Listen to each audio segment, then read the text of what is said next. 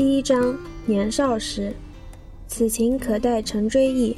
只是当时我们各自是香梦成酣的天真岁月，相逢也是枉然。美棠和我早就因为家里的关系而知道对方，不过那时也只是很淡很淡的。美棠的故事都是日后她有时同我说起小时候，我才知道。但说起来，我们早年也曾见过两次。此情可待成追忆，只是当时我们各自是香梦成酣的天真岁月，相逢也是枉然。美棠刚到租界不久，有一次回老家南城探亲，在回汉口的时候经过南昌，就同家里人一起来我家做客。我记得自己拿了个不知道叫什么玩意儿的玩具摆弄给他看，那个时候他十岁。我们从南昌回到南城住以后，美棠也常跟着家里来过一次吃晚饭。而那天我已提前吃好了晚饭，急急忙忙要发往五里以外的谢家祠堂，那里算是南城乡间，祠堂更是凉快，所以有阵子晚上我就不在家里睡，和要好的同学几人约好在那里乘凉聊天消夏。乡下路上没有灯，我要打个手电。走大约半小时的路，经过前厅的时候，看见美棠。她那时候年纪还小，身量未足，加上本就娇小，家里就在椅子上给她叠了小凳子，让她坐在小凳子上面吃饭。后来美棠告诉我，她也是记得我的。你拿个手电照照照照照。那年她十三岁。我问过美棠。当时知道要和我订婚时的情形，他还记得那时表兄毛姨孙同他讲：“嫁给平如好啊，平如好看啊，平如的眼睛很漂亮哎。”美棠家和我家算是世交，美棠的祖父白手起家经营中药，创起一间毛福春中药店，后来在南城买地买房，便与我祖父相识。美棠的父亲接管药店。谨慎勤勉，便又在老店之外开出新店来，生意多经营在福建与汉口，所以美棠小时候倒是在汉口生活的时间最长。因为主营中药店的缘故，美棠还险些闹出事故。她五岁那年夏天，因为自小稚弱，岳母便拿了鹿茸给她吃。岳母并不懂医药知识。只知道鹿茸大补，不晓得它药性燥热，老弱体虚之人才可少量服用。美棠一个五岁小姑娘哪里挡得住？结果服下不久便通体发烫，口鼻出血，竟至不省人事。大夫问明情况，忙将美棠卧在泥地上，其主人取来河底淤泥涂遍全身，在内服清热之药。数日之后，美棠才缓缓地苏醒过来。又一次，岳母煮了碗燕窝粥，让小丫鬟端给美棠吃。美棠一尝，淡而无味，一抬手就倒进了痰盂里去了。事情被丫鬟回报给岳母，气得岳母还跑来打了美棠几下，说：“我前毛都花了大半天功夫。”他喜欢吃什么呢？小孩子都一样，爱吃油炸的、香脆的，不喜肥肉与蔬菜。他爱吃这些，便绝不肯吃别的。我的岳母又唯命是从，于是每餐都炸鱼煎肉，每一片香肠都拿到阳光下去照着看，一丁点儿的肥肉都剔除了才给他吃，蔬菜则根本不上桌。因为这样的吃法，终于又把他给吃倒了。因为上火的关系，闹得咽喉发炎，再殃及肺部感染。幸亏这次岳母思想总算有了些进步。把他送到汉口一家外国人医院去就诊，得以很快复原。但直到他八十四岁时，因肾病就诊上海华东医院，医生还能在 X 光上面看见他这儿时的病灶来。美棠有个姐姐叫玉堂，幼年时候因为咽喉疾病误服了过量的珍珠粉而致沙哑，岳父母送她去聋哑学校读书和学习哑语。他为此是个很不快乐的人，除了上学就是待在家里，从不出去玩，也不愿见来客。对美棠更是总有几分嫉妒。这本是很堪怜的，可美棠年纪尚小，偏偏不肯相让，凡事要争上风。他俩同睡一张床，晚上姐姐就在床单中间比划出一根军事分界线，大家各睡一方，不准美棠越界。美棠也不是省油的灯，他们自个有个装零花钱的铁盒子放在枕头边上，每次姐姐上学去，他就偷偷打开姐姐的盒子，看看里面究竟有多少钱。若是比自己少，便无话说；若是发现比自己多，那便要去找父母吵闹，定要加到数目相等。乃至超过不可。美棠每回私自溜出大门玩耍，玉堂就会去父母那里告状。他用右手掌心向下，在腰部附近按一按，表示妹妹；然后用左手食指向门外一伸，表示他又溜了。君子爱财，取之有道。小姐爱财呢？美棠因为喜欢找点刺激。据说常常还会去偷点岳父的钱。夜深人静时分，他就从床上溜下来，赤着双脚摸到父母房中。他熟悉岳父挂衣裳的地方，毫不费力就把钥匙从岳父口袋里摸出来。他也知道哪一把是保险箱钥匙，轻而易举打开保险箱。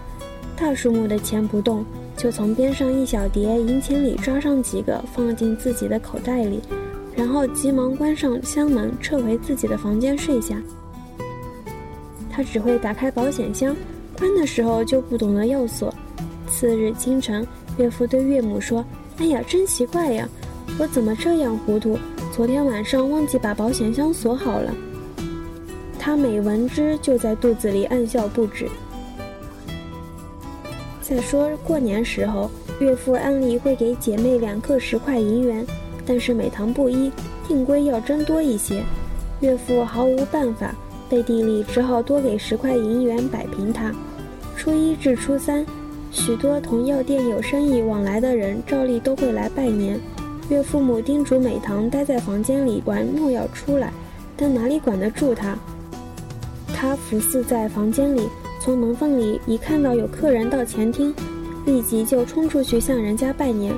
客人们本也是有备而来，又知道岳父有此爱女，就纷纷拿出压岁钱来给他，少则两块，多则四块乃至十块。我算了一下，过一个年，他想来可以赚上很不少。美棠家门外弄堂口有家水果店，老板对弄堂内各家情况十分熟悉。他每经过水果店，想吃什么就拿走几个。老板把账记到他的折子上，月底去岳父账号结账。当时的商铺对长期顾客往往有此法，所以美棠煞费心机存下许多零花钱，其实是毫无用武之地的。但他就是愿意存着玩，存着暗中和姐姐比，存着高兴得意。美棠上小学了，在当时汉口一间教化学院，叫辅仁小学。岳父母不放心他单独行动，就用了一个比他大了五岁的丫鬟陪同。美棠在教室里上课时，从窗口看见丫鬟在校园里一会儿荡秋千，一会儿又溜滑梯，着实快活，心中十分羡慕，但亦无可奈何。放学后，两人便一同回家。据美棠说，这名丫鬟勇敢而机智。在回来路上，总会有一些不知谁家的孩子来惹事欺负美棠。丫鬟每到此时，便直接拔拳相向，打得野孩子们落荒而逃。他天性聪慧而好胜，但是每次全班考试始终只能落得第二。原来班上有位姓傅的女同学，比美棠大两岁，读书更是刻苦非常。美棠拿不到第一，于此耿耿于怀。多少年后同我说起，脸上还是带点傲恨之色。十岁时候，某日他跑到岳父商号里去玩，账房先生正在写邮包，就问他：“你会写字吗？”他忙答：“会。”那这个邮包你来写好吗？好。于是他坐上专门为他架起的小板凳，在众目之下把包裹上的地址全都填好了。众人趁机齐声夸赞。惹得岳父得意非凡，连说要他把书好好念下去。辅仁小学的校园里，以彩色地砖铺设了一条专门的路，其中再以另一色的地砖代表优雅步伐的落脚点。美棠每天课余就会去这条路上走来走去，以期长大以后也能做成窈窕淑女一名。中日战争爆发后，辅仁小学迁往内地，也有些学生随校内迁。美棠的父亲不愿同汉奸与日本人做生意，乃关闭山寨钱庄，一家搬到汉口的法租界里生活。美棠则转入租界内一所私立学校就读。起初，美棠一家是一个向贩毒致富的临川人租了一处房屋，但此人为人刻薄牵令，时常要来查视房子，又挑剔说这里弄损了，那里折坏了。岳父气急，就干脆自己设计建造了一幢两层房楼。他用红砖砌成的围墙特别高，库房里的光线与通风具不佳。大门造得特别厚，上面加的铁锁链也格外粗。进了大门，还设了一座小的照壁，这样即便平日偶尔进出时开门，从屋外也难见里屋情形。照壁的内面贴了一个很大的符，外面战火连绵，一座砖墙便是建得再高再厚，又能挡得这风雨中的时局几何？但他守护一家老小八口，苦心如此。租界内生活费用昂贵，一担水都要卖到大洋两元。租界当局又规定，每日规定时间可用大龙头免费供水，但需排很长的队伍。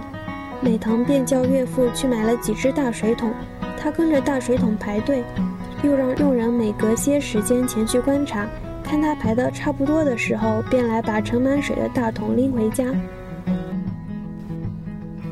在新的学校里，美棠认识了她顶要好的女同学刘宝珍。宝珍的父亲精于乐律，做过梅兰芳的琴师，家里虽无实业，亦富有钱财。那时，宝珍的父亲带着他的妹妹住在香港，宝珍则随母居于汉口。他的母亲颇有江湖气概，一个女子在汉口经营着一家旅馆，名为铁路饭店，又开了一家跳舞厅。还开着一家百货商店，名为云上公司。美棠和宝珍都在十四五岁爱玩的年纪，两人就常常跑到宝珍家的舞厅里去跳舞，把交际舞跳得精熟。他们一同上公园、逛商店、进餐馆、看电影，又买同样的衣衫、同样的鞋袜，载着这同样的衣、同样的鞋一起去照相。宝珍结婚后，还常邀美棠去夫家萧家玩。后来令得萧家的老四对美棠颇有好感，萧母亦喜她聪慧娟媚，常找些借口让美棠帮忙做些简单的线绣，联络感情。宝珍更巴不得此事成功，所幸美棠对这个老四并不看重，岳父母也不想女儿嫁到外省。抗战八年，岳父家就在租界里坐吃八年，家计渐紧。抗战胜利后，岳父一人重振旗鼓，留在汉口做生意，而把家眷都送往临川。一家人雇一艘民船，把这些家具都带了回去。